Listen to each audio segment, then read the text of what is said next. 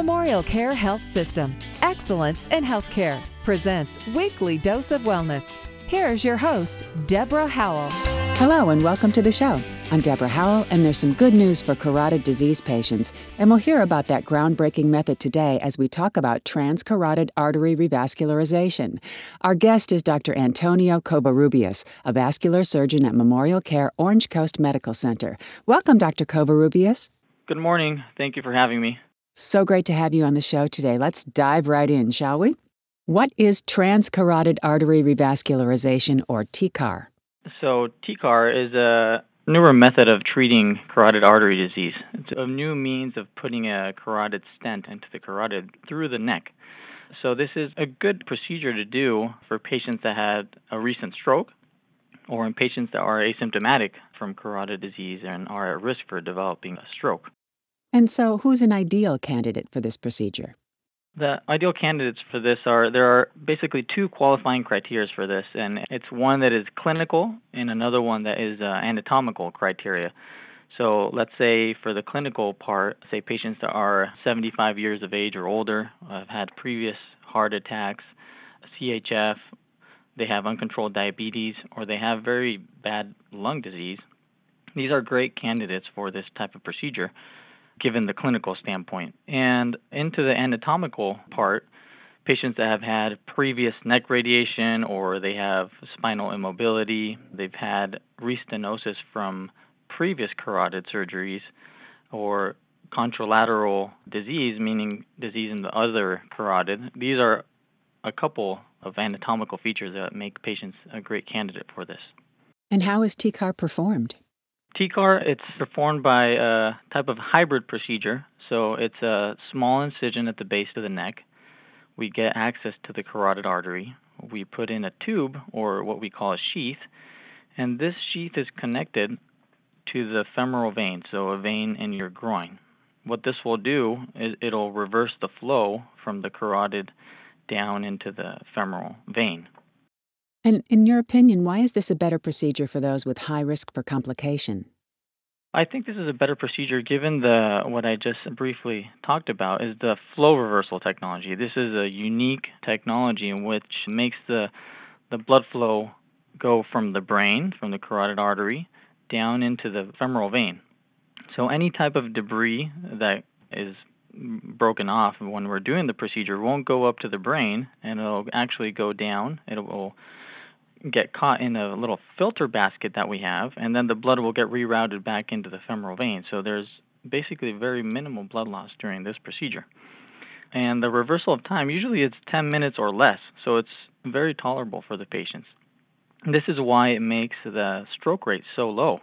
It's in the studies that have been done, it's been less than 1%. To be more specific, in the last latest studies, it's been 0.6%.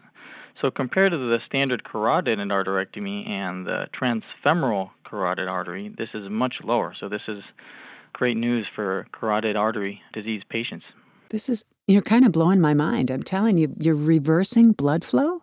Yeah, what it does it it's before touching the carotid artery disease, the blood flow is reversed. So for a brief period of time, the blood isn't going up to the brain. If not, it's going down towards this filter basket. And again, this is very tolerable.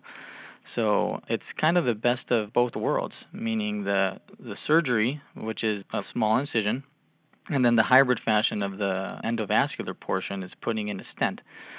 So you kind of combined both the CEA or the carotid endarterectomy, which has been the traditional for decades, and the transfemoral stenting in one procedure. Wow. Wow, just incredible. What are some of the benefits of TCAR over traditional carotid stenting and carotid endarterectomy surgery? A little bit of what I just said. In carotid endarterectomy, you have to make a larger incision in the neck. You're actually dissecting the whole carotid artery and putting clamps in this. So during this procedure, obviously you can uh, break some things off, and the risk of stroke with this procedure has been uh, described as around 2% or 2.3%.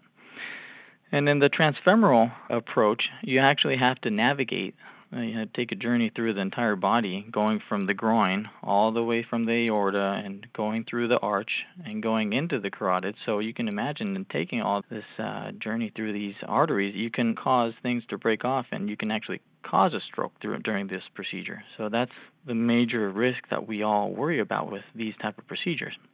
And with TCAR, you don't have to do that. You go straight to the carotid and again, you don't even touch the disease before having that protection device in place, which is a reversal flow. And what about the recovery process? How would you describe that, and how quickly can a patient return to their regular activities? Oh, I usually tell the patients that the recovery process is instant. Patients that even after surgery and post-op day one, they're awake, they're in minimal pain. The next day they can have breakfast, they walk, and they leave the hospital and I rarely give any pain medication, meaning opiate pain medication for this. With a little bit of Tylenol or Advil, that's enough for the patients to tolerate the little bit of uh, pain. But they can go straight back to doing their regular activities as soon as they leave the hospital. This is just phenomenal in all regards. How long has TCAR been available to patients? Well, TCAR's been around for a little more than five years, but it's taken a big boom. What I mean by five years is when they started with all the studies and everything. But when I started my fellowship, that this was a little over three years ago, my first procedure in fellowship and training was actually a TCAR. So I was thankfully trained at a great institution down in UCSD, and we were very advanced with the latest technologies. So I've trained significantly in TCAR, and for the last three years, we've been doing this fairly regularly on most of our patients that are at high risk for this. And it's again an amazing technology that I'm glad I'm able to help patients at Memorial Care to do this. We have an excellent team at Memorial Care, uh, all from anesthesia, nursing staff, pre op and post op care, even aftercare when they leave the hospitals. The patients have 24 7 assistance so it's amazing what we can do, and I'm very happy to offer this to all of our patients. Well, that kind of uh, leads to my final question, and you spoke to it a little bit already. What support and resources are available after that procedure to a patient and maybe to the patient's family through Memorial Care Heart and Vascular Institute? Yeah, that's a, that's sometimes one of the most important things, uh, the family, because and especially at this time with uh, COVID, the patients can't go into the hospital. We want to keep them in the loop.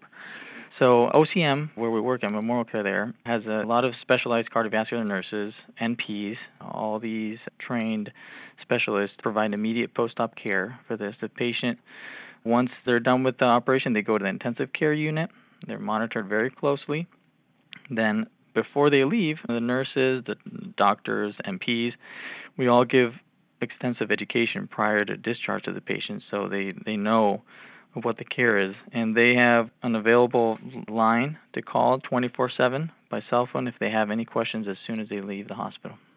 What a happy day for patients. We want to thank you so much, Dr. Covarrubias, for being on our show today. It's been so great talking to you. Thank you. Thank you so much for having me, and have a good day. And for all the good work you do, bravo. To listen to the podcast or for more info, visit memorialcare.org slash podcasts. That's memorialcare.org slash podcasts. Thanks for listening and have yourself a fantastic day.